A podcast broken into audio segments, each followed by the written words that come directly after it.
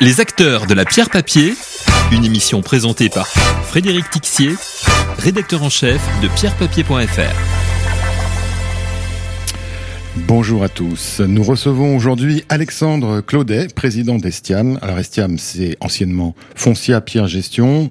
Euh, elle fait partie des acteurs historiques des CPI. Elle gère aujourd'hui environ 1,2 milliard d'euros au travers de 5 CPI. Alexandre Claudet, bonjour.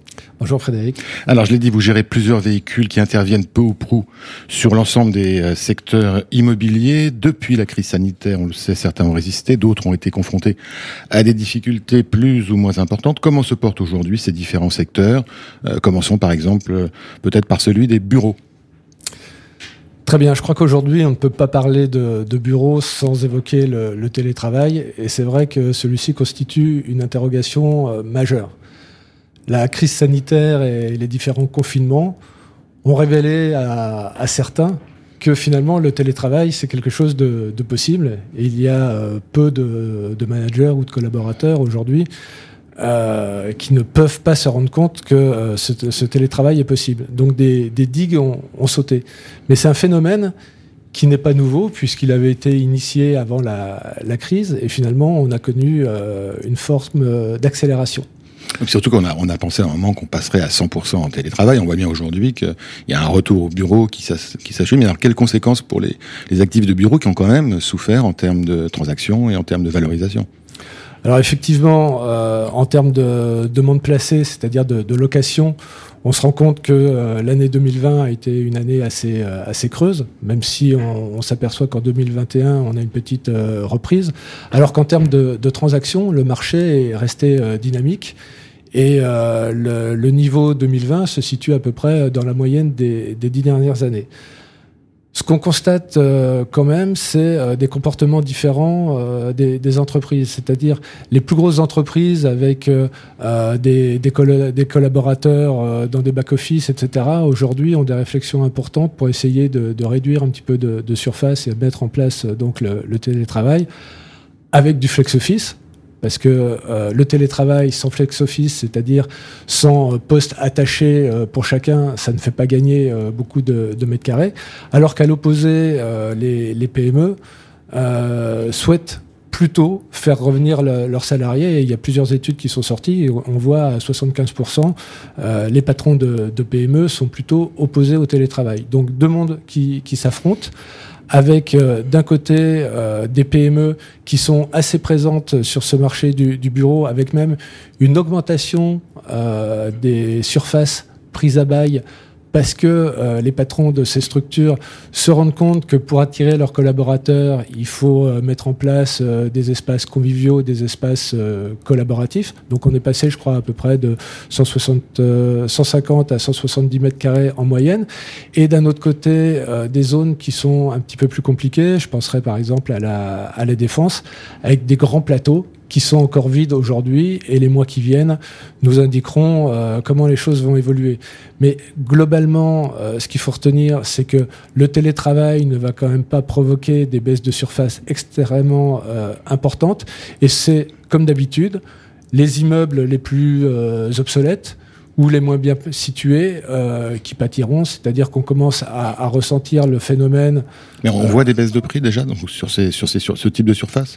Alors, il semblerait effectivement euh, sur les compilations de, de, transactions effectuées ou au dire des, des experts euh, que certains euh, immeubles moins bien situés verraient des baisses de prix. Je pense euh, par exemple à, certaines zones de la deuxième couronne parisienne.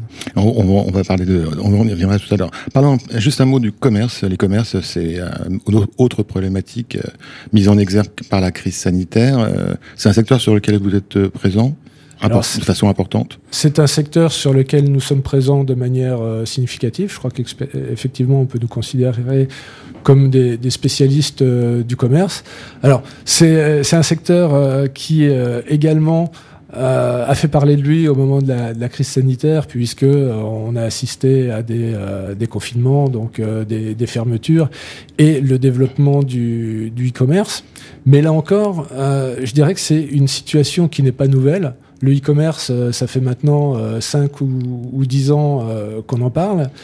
Et euh, là encore, je pense que c'est plutôt un, un, révélateur, parce que si euh, plus de consommateurs se sont mis à commander euh, via Internet, en même temps, il y a pas mal de commerçants et des petits commerçants qui se sont mis également à avoir une offre sur Internet et qui trouvent un nouveau vecteur de, de développement.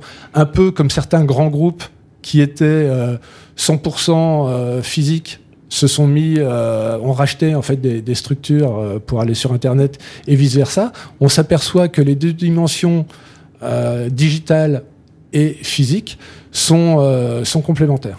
D'accord. On va, on va parler juste un mot de l'hôtellerie parce que euh, vous avez aussi euh, de l'hôtellerie. Est-ce qu'on assiste, on va assister à une recovery dans le secteur rapidement?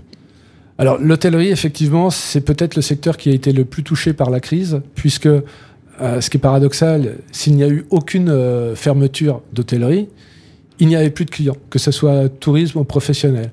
Avec euh, des interdictions de déplacement, avec des couvre-feux, avec des confinements, ces établissements étaient vides et ont dû fermer. mais aujourd'hui, est-ce que ça repart et comment gère comment on gère ce type de situation en tant que, propriétaire de murs d'hôtels alors c'est un secteur effectivement euh, qui repart. Hein. On s'aperçoit que les indicateurs là euh, sur cette deuxième partie d'année sont euh, extrêmement positifs. Alors, on a des établissements d'ailleurs qui sont très très bien comportés. tous les tous les établissements sur des lieux de villégiature ont passé un été merveilleux. C'est plus compliqué dans certaines grandes villes. Hein. Si vous prenez Paris par exemple, on a plus de difficultés, mais c'est un secteur qui repart, qui était en pleine expansion avant cette crise du, du, Covid et qui va redémarrer sur lequel on est extrêmement positif. Donc aujourd'hui, le souci, c'est plus de traiter encore à court terme quelques problématiques de loyer sur la, sur la période euh, passée que euh, des questions sur les perspectives à venir. Donc les locataires repayent. Alors je voudrais qu'on parle maintenant un peu de, des différentes stratégies de vos SCPI. Alors il y en a une notamment que vous mettez plus en exergue aujourd'hui, euh, c'est Placement Pierre, qui est une SCPI de bureau. Qu'est-ce qu'elle a de particulier? Alors placement Pierre, oui, c'est une c'est une diversifiée avec une majeure euh, bureau, elle a 80% de, de bureaux. Sa particularité, c'est d'avoir été constituée au fil du temps sur euh, des, des immeubles, sur des petite surface, en tout cas à comparer à, la moyenne des SCPI. Nous avons une surface moyenne de l'ordre de 1000 à 1100 mètres carrés. La moyenne du marché, c'est 3500 et pour certaines, c'est beaucoup plus. Ce qui veut dire que nos locataires, ce sont des PME.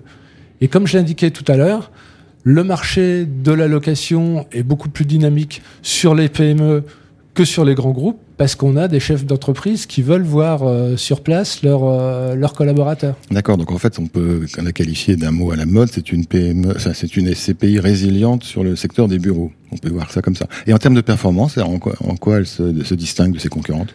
Alors en termes de, performance, il faut savoir qu'on a un, dividende récurrent qui est stable depuis plusieurs, depuis plusieurs années. Il l'a été l'année dernière, il le sera euh, cette année. Et puis euh, on s'est euh, rendu compte en analysant certaines bases de, de, données telles que celle de Cantalis que cette SCPI a une faible corrélation par rapport aux autres SCPI de, même nature, que ce soit autres SCPI de, de bureaux diversifiés du marché. Et ça, dans la composition d'un portefeuille de SCPI, c'est quelque chose de très important parce que si vous voulez diminuer un maximum le couple rendement-risque, il faut avoir des SCPI qui se comportent différemment et cette faible corrélation bah, fait de Estiam Placement Pierre, en fait, une SCPI qui devrait être dans presque toutes les allocations. Oui, en termes de diversification, ça paraît intéressant. Un, un, un petit mot juste sur les autres euh, SCPI, en termes de collecte, de rendement ou de perspective? Alors, vous l'avez euh, signalé tout à l'heure, nous avons des SCPI euh, de commerce, d'hôtellerie, euh, aussi des, des SCPI diversifiés. Une SCPI notamment qui a un, un, patrimoine parisien qui se comporte euh, extrêmement bien et dont les performances, que ce soit les valeurs de part ou euh, les dividendes, vont augmenter. Et à l'opposé, je dirais, nous avons une SCPI de l'hôtellerie ou une SCPI de commerce sur lesquelles c'est plus dur de collecter aujourd'hui. Et c'est dommage. C'est dommage parce que c'est aujourd'hui qu'il faut aller se positionner sur des commerces ou sur des hôtels quand il y a eu quelques ajustements de, de prix. Donc, euh, euh, bon, je suis assez confiance parce que je pense que les, les, associés, les, investisseurs, sont souvent à contre-courant. Euh, bah, vous avez parlé justement de la distribution des CPI. Euh, il y a la SPIM qui a publié récemment une étude sur l'origine des sommes distribuées en 2020. Alors, on va la faire courte, mais grosso modo, euh, les CPI ont largement plus puisé l'an dernier dans leurs réserves qu'auparavant. Euh, en gros, leurs loyers annuels ont représenté 90,5% des sommes distribuées et les réserves 9,5%. Ce qui, ça inspire quoi le fait que voilà les CPI ont pioché dans leurs réserves pour maintenir les résultats?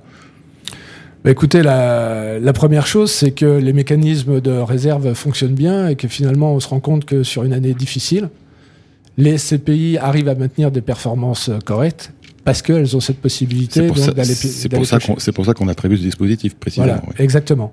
Après, euh, ce que ça m'inspire également, c'est que euh, finalement 10%, aller chercher 10% de, de, de dividendes ailleurs, c'est quand même pas négligeable.